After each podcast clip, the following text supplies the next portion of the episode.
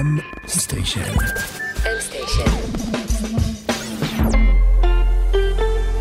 מבית מייקרוסופט בישראל. שלום וברוכים הבאים לעוד פרק של Buzzword, מורה נבוכים. כמו תמיד נמצא איתי אור וייס. שלום עמית שוורצנברג. אתה יודע, אנחנו עושים פה פודקאסט, אבל יש לי רעיון גאוני שבעצם קיבלתי מאחד המאזינים שלנו, וודקאסט. זה כמו פודקאסט רק עם יותר וודקה. אני חושב שזה הולך להיות להיט. אני שתוי. אה, אבל אור, אנחנו מבטיחים משהו הרבה יותר מאשר להשתכר ולאבד את העבודה. אנחנו מבטיחים תמיד למאזינים שלנו שהם לא יצאו פראיירים בפגישות, ואפילו ילמדו איך לעשות כסף מכל ה buzzwords האלה. וואו, אמרת כסף? היה לי נושא מדהים, אבל במקום זה נדבר היום על כסף. אתה יודע מה האקזיט הכי גדול שהיה בישראל עד היום? אני חושב שזה מובילאיי? אתה צודק, אותו מכשיר שמצפצף לכם באוטו, ביפ ביפ ביפ ביפ, הצליחו למכור אותו לאמריקאים ב-15.3 מיליארד דולר. מכה יפה. אה, בהחלט. בפגוש האחורי. ואותו חברה אה, בשם אינטל אה, גם קנו אחר כך את מוביט, אותה חברה שמראה לכם מתי מגיע האוטובוס. נראה גם לי יש- בכמה נראה- מיליארדי דולרים. כן, נראה לי יש פה איזה מגמה. מה בעצם אה, עומד מאחורי כל הדברים האלה? הרי זה לא סתם אה, צפצופים, אני מקווה. נכון, זה לא סתם צפצופים, זה צפצופים אלקטרונים, או, וברצינות זה חלק ממהפכת אה, הרכב האוטונומי, אה, שהולכת אה, לפקוד את כולנו בעשור הקרוב. אם בעשור הקודם אה, עברנו למהפכת הסמארטפונים וכולנו יש אה, מחשב ביד, אז אנחנו הולכים עכשיו לעבור למכוניות שנוסעות לבד. אבל כשאני אומר רכב אוטונומי, זה מילה מאוד גדולה, ואין בה הרבה buzzwords. אז לכן, אה, אור, אני רוצה שנפרוק באיזה פינג פונג נחמד את אה, חמשת שלבי, או ששת, אם נתחיל מאפס, אה, שלבי הרכב האוטונומי. אז אני ככה אפגיז אותך בשלב אפס. אתה אפס, ויש לך רכב רגיל ופשוט, בגלל שלא החליטו לקנות לך רכב ממובילאיי. אז uh, זה בעצם level 1, אז level 1 זה assisted driving, זה רכב שהוא עוד לא באמת אוטונומי, אבל יש בו אוסף של פיצ'רים שעוזרים לנהג, כמו למשל uh, מובילאיי או משהו אחר שמתריע לך על uh, סכנות בכביש, דברים שעוזרים לך להתקהל בנסיעה ושלל דברים כאלה. רכב רמה 2 זה מה שנקרא ADAS, מערכות אה, אסיסט לנהג, אה, למשל רכב שיודע להחנות את עצמו, יש רכבים של טסלה נגיד שיודעים לנסוע היום בקליפורניה על כבישים מהירים. אה, שוב, אתה חייב לשים ידיים על ההגה, אבל חלק מבעצם מהנהיגה היום נעשית בצורה אה, אוטומטית, אפילו אישור מסלול וכן הלאה וכן הלאה, עדיין בצורה מאוד נאיבית. רמה 3 זה מה שנקרא אוטונומיה מותנית. פה זה מתחיל להיות מעניין, פה זה באמת הופך להיות מרכב שעוזר לנהג לרכב שבאמת עושה דברים עבור הנהג במקומו. אז ברמה 3 הרכב פה יודע לעשות חלקים מתוך הנהיגה באופן אוטונומי לגמרי. אממה, הוא עוד לא מספיק בטוח בעצמו, יכול באותה שנייה להגיד, רגע, בעצם אני לא יודע איך להחנות, או אני לא יודע איך להיכנס לנתיב הזה, בן אדם, קח את השליטה פה, אני איבדתי את זה. כן, אז אה, אומן אפילו נפל עץ באמצע הדרך, אז אה, אתה חייב לשים ידיים על ההגה ורגל על הברקס. נגיד שיצרניות הרכב אה, מסתכלות שכבר ב-2021, ברבעון השני, ככה אזור מרץ-אפריל, כבר רכבים ברמה 3 יהיו זמינים ב mass production, ככה לכל הצרכנים. כן נגיד שהיו הבטחות כאלה בעבר, דיברו במקור על אה, תחילת 2020, אז אה, לא הייתי בהכרח, אה, מה שנקרא, מחזיק את הנשימה, אבל זה יקרה כנראה יותר קרוב ממה שהסקפטיים חושבים. מה שכן, אני חייב אה, שלא תבטיח סתם, הרכב שעושה אחי, כל המערכת הקולית של אחי, מה אתה עושה וזה, זה רק מכוון ל-2025, רק שיהיה ברור. זה ברמות היותר מתקדמות, גם עוד לא הגענו לזה. כן, אבל אם אנחנו מדברים על רמות יותר מתקדמות, אז אה, אחרי המספר 3 בא המספר 7. אה, או 4 נראה לי, אני חושב ש-4. כן. אז כן, אז המספר, אז רכב אוטונומי רמה 4 הוא בעצם רכב שכבר אומר לך, אחי, אבל זה כבר בעתיד אמרנו לכם, נכון? כי זה כן. עדיין לא ב production. אומר לך, אחי, תקרא ספר, תנוח, אתה לא צריך לשים ידיים על ההגה, אתה אפילו יכול להיות בסמארטפון ולא לקבל קנס. כן. רכב רמה 4 עדיין אה, מאפשר לנהג להיות מעורב, הוא עדיין, בן אדם צריך לשבת בסמוך לרכב, הוא עדיין יכול לקחת שליטה, אבל הוא לא חייב. עבור פיצ'רים ספציפיים, זה לא בהכרח עבור כל הנהיגה, אבל עבור פיצ'רים ספציפיים, הרכב יודע להתנהל בצורה אוטונומית לחלוטין. ורמה 5 אין לו אפילו הגה, כי אתה לא אמור לעשות שם כלום. רכב ברמה 5, כל מה שאתה צריך זה להביא את הספר שלך, להביא את הסמארטפון שלך, אה, וזה יהיה מספיק טוב. אם מסתכלים היום על רכבי ניסוי של חברות כמו גוגל וכן הלאה וכן הלאה, תראו איזשהו אה, רדאר גדול אה, שנמצא על הגג שלהם. כל רכבים שאתה לא באמת יכולים למכור לאנשים, עם כל מיני אה, סנסורים, חיישנים אה, גדולים ומצחיקים, אה, אבל רמה 4 היא כן משהו שנמצא היום ברמה מאוד ניסויית. אה, וזה ככה, אם אנחנו רוצים ממש לפשט רכב אוטונומי אה, ולזרוק את כל הבאזוורד של רכב אוטונומי מרמה 0 עד 5, אה, אז זה היה כיסוי יחסית חביב וקליל. כן, אולי נחדד פה עוד קצת, שרכב רמה 4, אז הרכבים האלה קיימים, כמו שאמרת, במעבדה, אבל הם לא באמת יכולים להנגיש אותם לצרכן, כי הם עובדים רק בתנאי מעבדה, רק בכבישים ספציפיים. אה, ובאופן מצחיק רואים שהם עובדים בכבישים הספציפיים של איפה שהמפתחים גרים. אז למשל טסלה עובדת מצוין בקליפורניה, אבל פחות טוב בסין. רמה 5 אגב זה כבר רכב שהוא לא רק אה, יש לו פיצ'רים ספציפיים שהוא יכול לעשות, אלא הוא יכול לעשות את כל הנהיגה לבד, והוא גם יכול להתמודד עם סיטואציות שהוא לאו דווקא לימדו אותו. בעצם רכב שהוא ברמה 5, הוא כבר uh, כנראה יותר טוב מבן אדם, uh, ואני מצפה שאת הרכב הזה שנוכל גם לדבר איתו, אולי ללכת איתו לישון בלילה, אולי uh, לצאת ביחד לאיזה דרייבין. אתה פשוט מפספס, רכב רמה 5, אם ראית Knight Rider הוא עוזר להילחם בפשע, או אם ראית רובוטריקים אז הוא עוזר להילחם בשקרניקים. Okay. כן. אתה צריך להבין שרמה 5 הוא הרבה מעבר ללקחת אותך לישון בלילה וללחוש לך אה, דברים נעימים, הוא ממש משמש ללחימה בפשע. אני, שתדע לך שאני דווקא אהבתי את השקרניקים, הם מזכירים לי חלק מהפוליטיקאים שאני הכי אוהב. משנים צורה, רובוטריקים. I will dodge dead bullet. אה, אוקיי. ואמרת מקודם את המילה מצחיק, ולכן רציתי לדבר על השוק הישראלי. אה, אז מה שאנחנו מאוד אוהבים זה לדבר קרוב לבית. אז קרה מקרה מוזר, שדווקא המדינה, שאין לה שוק רכב בכלל, היה לה איזה ניסיון כושל שקראו לו סוסיתא. שזה האוכל הכי טוב לגמלים אי פעם. כל מי שהסתובב בערי הדרום. ובעצם הדבר הזה, המדינה נחשבת מבחינת ייצור רכבים, הפכה להיות מעצמת השוק הרכב האוטונומי. איך קרה הדבר המרשים הזה? אה, בעצם אנחנו פספסנו את מהפכת המובייל. היה לנו המון מהנדסי חשמל מאוד מוכשרים, מהנדסי אלקטרוניקה, שאת כל מהפכת המובייל, אה, היה פה איזה ניסיון של מודו, שכן אה, צריך לציין של דוב מורן, שלצערנו לא עבדה, פשוט לא, לא הצלחנו לחזות בזמן, ובעצם כל המהנדסים האלה נשארו בלי עבודה. אז הם ייצרו לעצמם עבודה. הם זיהו נכון מאוד את המגמה של רכבים אוטונומיים, הם זיהו את זה שבעצם החומרה נהיית יותר ויותר קטנה. ועמית, זה גם נהיה הרבה יותר זול הודות למהפכת הסמארטפונים. אה, אגב, גם אה, דברים אחרים, כרטיסי מסך, אותם דברים שמאפשרים לנו לעשות גיימינג אה, עם גרפיקה מדהימה וגם לחצוב ביטקוין. כל הדברים האלה, תעשיות אחרות האיצו את הטכנולוגיה הזאת, והכרטיסים האלה שהם נורא טובים לעשות מתמטיקה וחישוב של גרפיקה, הם גם טובים ל-AI, והם קריטיים לתעשיית הרכבים האוטונומיים. ורק רוצה להגיד שכל ה-AI הזה, אינטליגנציה מלאכותית וביטקוין, זה דברים שנדבר עליהם בפרקים קדימה, אז uh, stay tuned. כן. אז השינויים האלה בעולם, גם של החומרה וגם של התוכנה, אפשרו פתאום לתעשיית הרכבים האוטונומיים לצמוח. רכב אוטונומי אה, כמו שכבר אמרת קודם, עמית, זה משהו שמסובך לבנות. יש המון המון אתגרים של איך לוקחים את כל הטכנולוגיה, גם החומרה וגם התוכנה, ומעמיסים אותם על הרכב בצורה שתעבוד ותעמוד באתגרי המציאות, וגם באתגרים של אנרגטיקה, גם באתגרים של להריץ את התוכנה עצמה וכל הדברים שהם צריכים. אמרת משהו נחמד מאוד, אתגרי המציאות. זו מילה מאוד uh, גדולה ל... רכב זה דבר שנוסע במהירות מאוד גבוהות על כבישים לא תמיד צלולים טוב, על כבישי עפר, בגשם, בשלג, בקור, בכפור. זה, זה הדבר הכי פחות, מוצר החומרה שהכי פחות יציב בעולם. אם יש לך נגיד אה, מחשב, הוא נמצא כל הזמן בבית. רכב יכול להיות בכל מקום ובכל מזג האוויר, ויכול להיות בים המלח וכן הלאה וכן הלאה.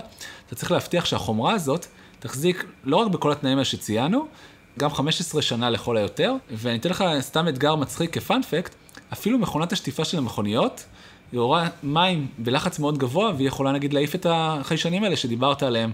בעצם יש כמה חלקים של חומרה שצריכים כדי שהרכב יהיה אוטונומי. אחד, יכולת שתהיה לו לאבד את המציאות, אז כבר קצת דיברנו על היכולות קומפיוט אה, שהגיעו מכרטיסי מסך, ודיברנו קצת על המצלמות, אבל זה לא נגמר, שהגיעו מסמארטפונים, אבל זה לא נגמר רק במצלמות.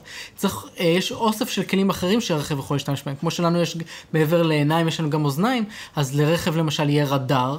אה, שזה אולי הדבר הכי בסיסי שהתחיל ממנו, משהו שבעצם חש חפצים אחרים שנמצאים במרחק באמצעות תעודה אלקטרומגנטית. אבל אתה יודע, יש המון ריבים גם פה, כמו שהיה בין טסלה uh, לתומאס אדיסון על החשמל, אז כאן אנשים שואלים האם צריך רדאר או ליידר. למשל, ליידר עובד שונה לחלוטין מרדאר, הוא עובד למשל על החזרי אור. נגיד, אתה יכול למדוד כמה זמן, זה מה שנקרא time of flight, אתה יכול לבדוק כמה זמן לקח לאור שאתה יורה החוצה באמצעות לייזר, כמה זמן לקח לו לחזור אליך בחזרה. זה למשל mm-hmm. ליידר, ויש כן. חברה ישראלית מאוד גדולה בשם אינוביז, אה, שבעצם אה, מובילה את השוק העולמי, ואחד הרכבים שדיברת על דרגה 3 אה, של BMW, השתמשו בטכנולוגיה הישראלית הזאת כדי להניע את הליידר. עכשיו, למה אנחנו צריכים ליידר ולא רדאר? בגלל שלמשל ערפל. זה משהו שמצלמה לא יכולה לראות. בואו נעשה סדר. אז יש לנו רדאר, ליידר ומצלמה. אז רדאר עובד על ידי זה שהוא משדר גל אלקטרומגנטי וקולט את התהודה שחוזרת חזרה. ליידר עושה קונספט מאוד דומה, אבל עם לייזר. זה נותן לו דיוק מאוד גבוה. ומצלמה פשוט רק מסתכלת על התמונה של האור הטבעי שחוזר. אבל לייזר בליידר הרבה יותר טוב מהרדאר, כי הוא נותן דיוק הרבה יותר גבוה, משהו שקשה לעשות אותו עם הרדאר. כן, אבל זה גם עניין של אה, מרחקים וכן הלאה וכן הלאה. בסופו של דבר, אה, הרכב צריך לעשות sensor fusion, או fusion של חיישנים. בעצם לקחת את כל המידע הזה, שקיבלנו מהמצלמה וקיבלנו מהרדאר, או מהליידר, או מעוד רכיבים שנחליט לשים, גם ברומטר וכן הלאה וכן הלאה, ולהעביר אותם למוח מרכזי, כמו מה שקורה אצלנו בגוף, ולקבל החלטה. האם להיכנס בקיר עם האוטו, האם uh, לדרוס את הזקנה, האם uh, פשוט להמשיך על הכביש ישר. בעצם, אז uh, לא רק כדי לעשות את כל החישובים האלה בזמן אמת, כי כמו שאנחנו מחליטים בזמן אמת לאיפה להזיז את האוטו, ימינה, שמאלה, למטה, למטה, uh, אז uh, בעצם בונים חומרה ייחודית, מה שנקרא ASIC, שזה בו אנחנו לוקחים צ'יפ, uh, ואנחנו ממש בונים אותו כדי יהיה לקבל החלטות מכל הסנסורים, מכל החיישנים האלה בזמן אמת, ויעזור לנו למנוע תאונות דרכים ולהציל חיים כן. וזקנות. Uh, והאמת שזה לא רק uh, לאבד את המידע, הצ'יפים האלה כבר מריצים ממש AI. מאחר והעולם של uh, רכבים אוטונומיים הוא מאוד מאוד מורכב, אי אפשר למפות את הכל לקוד. אי אפשר עכשיו שמתכנת יישב ויגדיר את כל החוקים שצריך כדי שרכב uh, ידע לנסוע על הכביש. יש המון מקרים שקשה לצפות אותם. אז פה נכנס uh, למידת מכונה ואינטליגנציה מלאכותית, uh, ותכף לפני שנדבר על זה עוד, נסביר שבעצם, אז זה מתחיל גם בחומרה. בעצם בונים חומרה יהודית שתאפשר לה, אה, לאותו אה, אינטליגנציות מלאכותיות לרוץ בצורה טובה על הרכב עצמו. אה, וטסלה למשל נורא מתגאה בזה שהם בנו צ'יפ ייחודי שעובד אה, בצורה נהדרת גם מבחינת אנרגטיקה אה, בתוך הרכב. אז אה, מעבר לזה, כשאנחנו מדברים באמת על כל התחום של אה, AI ולמידת מכונה, אנחנו כמובן לא ניכנס אליו בהרחבה כי יהיה לנו פרקים שלמים על זה. כן הייתי רוצה לקחת תת תחום שנקרא uh, reinforcement learning או למידת חיזוקים. חיזוקית של הדת. מכיוון שאי אפשר באמת ללמד את המכונית כל דבר, אנחנו חייבים ללמד אותה באמצעות uh, מעשים uh, ולתת להם תגובות חיוביות ושליליות. אני אקח את זה מאוד, uh, ה-reinforcement learning הראשון בהיסטוריה היה משה, ששמו לו גחלים וזהב. והוא בחר בחוכמתו את הגחלים, ואז לא היה גחלים יותר בחייו, כי הוא קיבל את החיזוק השלילי, שגחלים כן. זה לא טוב. אותו דבר עובד בעצם ב-reinforcement learning. האמת שזה ספציפית, הסיפור הזה הוא קצת supervised learning, או למידה, למידה מונחית, כי היה מלאך שלקח את היד של משה ונגע בגחלים, אבל זה... כמו שאמרתי, יש עוד הרבה לשמוע על, בעצם על AI ו-reinforcement learning. ועל התנ"ך. ועל התנ"ך, ואיך כל זה קשור אה, בעצם אה, ל-AI, אינטליגנציה מלאכותית, אבל uh, בסופו של דבר, כשאנחנו לוקחים מכונית, אנחנו יכולים לאמן אותה באמצעות uh, סימולציות, או באמצעות uh, נסיעה על הכביש, אנחנו לומדים אותה למשל שלנסוע במהירות של התמרור, זה לא נכון. לקחו מכוניות ש... ושמו אותן בתמרור של 50 קילומטר לשעה, וכל המכוניות בכביש צפצפו להם. למה? כי אנחנו בתור בני אדם, כשאנחנו רואים תמרור של 50, נוסעים 60. אה, אז, אז באמצעות הלמידת אה, חיזוקים והלמידה הזאת שהתנהגות של לנסוע לפי התמרור זה לא נכון, האוטו לומד יותר ויותר מצבים ולומד להיות יותר ויותר עצמאי, בלי שורת קוד אחת. בגלל שהוא רק לומד מתי הוא עשה משהו לא נכון, כמו לנסוע במהירות המותרת, mm-hmm. או ומתי הוא עושה משהו רע, כמו להיכנס בעץ. כן, אז בעצם מייצרים סיטואציות של נהיגה ונותנים ל-AI להתמודד איתם, לפעמים זה במציאות, בשלבים יותר מתקדמים, אבל זה בעיקר במעבדה. אז למשל, אה, הזכרנו את טסלה, אני אזכיר עוד, אז יש להם אה, משהו שקוראים לו טסלה דוג'ו, שזה בעצם סימולציה מאוד מתקדמת של אה, נסיעה, שה-AI יכול בתוך, כמו משחק, לראות איך הוא נוהג שם, ואפשר בעצם לתת לו פידבקים על הנהיגה, וה... חזרה הרבה על מקרים רבים, זה בעצם מה שמאפשר AI הזה ללמוד איך לנהוג. אגב, אני למדתי נהיגה בדיוק אותו דבר. אני לא נוסע איתך יותר בחיים. אה, אם כבר דיברנו מקודם על גאווה ישראלית, אז למשל אה, חברת קוגנטה היא חברה שמייצרת סימולציות לרכבים, כי כשצריך לנסוע ברכבים היום, אה, אז בעצם אתה צריך לקחת את האוטו ולאמן אותו על רכב ספציפי, ככה עובדים בטסלה, על רכבים ועל על כבישים שהם מכירים, אבל אם הייתי יכול לקחת את כל העולם הזה ולהכניס אותו לתוך מחשב, וכל ה... אתם מכירים את פורטנייט וכל המשחקי מחשב האלה, שבונים שם עולמות לא אמיתיים, אז יש חברות עולמיות שבעצם מייצרות את העולם שאנחנו מכירים, שבעצם מריצות מיליוני קילומטרים על הרכב, בלי להסיע אותו בכלל, כי בסוף אנחנו לוקחים את אותם סנסורים ומדמים להם אה, בעצם אה, כבישים ונסיעות. מעבר לזה, ככה כדי גם לסגור את תחום התוכנה, יש גם פרוטוקולים שצריך לדבר ביניהם. אנחנו הולכים למשל על אה, רכבים אוטונומיים ידעו לדבר אחד עם השני. אם אני ואור מדברים אה, סוואילית אה, בינינו, כשאנחנו לא משדרים את השידור, אז... חשבתי שזה הסוד הקטן שלנו. עכשיו זה הסוד הגדול שלנו. אז בעצם יש פרוטוקולי תקשורת בין רכבים, מה שנקרא V2V. גם על זה יש צ'יפים שמייצרים את הפרוטוקול הזה. יש לך רכב מאחורה, הוא יכול להגיד לכל שיירת הרכבים מאחוריו, הייתה פה תאונה. ובמקום היום שאנחנו נוסעים אה, באיילון ונוסעים 10 קילומטר, כי כולם רוצים להסתכל אה, על התאונה שקרה, האוטו פשוט יתעלם מזה, יודיע לכל החברים שלו, תקחו את כן. הנתיב השמאלי. אה, יש גם V2X, שזה V2 Everything, שיכול לדבר גם עם העיר החכמה. עוד באזוורד שלא נדבר עליו עכשיו. אז אור, לפני שאני שואל אותך למה זה לא כאן ואיפה אני קונה את זה, אני רק רוצה לזרוק עוד באזוורד, גם ה-5G, שגם עליו נדבר בפרק הבא, כמה טיזרים אנחנו עושים פה אור, יאפשר את כל הדבר הזה, שזה בעצם מאפשר תקשורת מהירה והמון דאטה ממקום למקום. אבל אור, כמו שהבטחתי לפני עשר שניות, למה זה לא כאן, אני רוצה לקנות את זה. כן, אז זו שאלה מצוינת. אז קודם כל, כבר אמרנו, יש כבר קצת מזה עכשיו. יש uh, דור שלוש או רמה שלוש של רכבים אוטונומיים, uh, זה כבר באופק הנראה לעין, במשהו שצרכנים יכולים לקבל. Uh, רמה ארבע זה משהו שכבר uh, uh, זמין uh, בסביבות מעבדה. אה, אבל באופן כללי זה עוד רחוק מאיתנו כי זה באמת בעיה מאוד מאוד קשה. גם עם כל החומרה המתקדמת הזו שציינו וגם עם התוכנה המתקדמת שעושים, אה, משתמשים בה המון בלמידת מכונה, עדיין יש המון בעיות שהן אה, פשוט קשות, נקודה. למשל מזג אוויר. משהו שהוא מאוד מאוד לא צפוי. קשה עכשיו ללמד את ה-AI להכניס גם את הפרמטר הזה פנימה ולהתמודד עם כביש שהוא גם רטוב, גם עם שלג, גם עכשיו עם סדקים, כל מיני דברים כאלה שכל הזמן משתנים. אה, גם החיישנים עצמם נתקלים בהמון אתגרים. אז נכון שאפשר לקחת מערך של חיישנים שיתמודד עם המון סיטואציות, אבל עדיין הסיטואציות הן מאוד מאוד רחבות, ולעכל אותן ביחד זה מאוד מאוד קשה. שכחת את הדבר הכי חמור, גם הגורם האנושי, אה, נהגים לפחות אה, באיטליה, אני פטריוט היום, נוהגים זוועה. ויכולים לעשות, לסטות מהכביש, להירדם על ההגה, לעשות המון דברים לא צפויים שקשה מאוד לסמלס אותם. כן. אה, גם אה, מחיר של אוטו הוא דבר מאוד יקר, וכל רכיב חכם כזה אה, מייקר את האוטו משמעותית, וצריך לדעת בעצם לשלוט על זה, למשל בחברות שמתעסקות ברכבים יש ממש מהנדס קוסט. שכל מה שהוא עושה, זה יושב ודואג להוריד שתי סנטים על כל רכיב, שזה נשמע קצת. אבל כשאתה מייצר 100 מיליון מכוניות בשנה, אז 2, 2 סנט כפול 100 מיליון זה 2 שקל, אז כן. זה המון כסף. וזה אולי חלק מהאתגרים פה עם החדשנות, יש פה המון רכיבים חדשים שעוד לא עברו אופטימיזציה. הם עברו קצת אופטימיזציה הודות לתעשיות אחרות שהן יותר בשלות, אבל התעשייה הזאת היא עדיין צעירה, ועוד לא יודעים איך להנגיש את כל הדברים האלה ל mass production או לייצור המוני בצורה שתהיה אה, משתלמת. אני גם רוצה להפחיד, כי אה, מה אם לא ישראל ומעצמת הסייבר, אז יש למשל חברות שמדברות על, אה, על אה, GPS spoofing, למשל, מה זה spoofing ו-GPS? GPS כולנו מכירים, זה הדבר שמראה לנו את המיקום. אפשר בעצם לעבוד על האוטו ולהגיד שהוא בכלל נמצא על כביש אחר ולהפיל אותו מצוק או לא עלינו. אז יש גם כל התחום הזה של הגנת הרכב מהשתלטות מרחוק, הוא תחום שחייבים לעשות אותו, כן. וחייבים לדאוג עוד לפני שמוציאים אותו לשוק. אבל אולי החסם הכי גדול והכי מהותי, שהוא בדרך כלל חסם לחדשנות, זה רגולציה.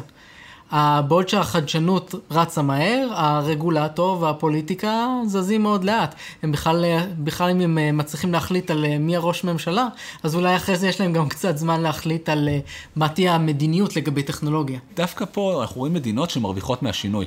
בישראל למשל, באשדוד, למשל מקימים את הקעיר החכמה הראשונה, שמים שדה ניסוי, אם תיסעו בין תל אביב להרצליה, תראו כבישים מיוחדים לרכב האוטונומי.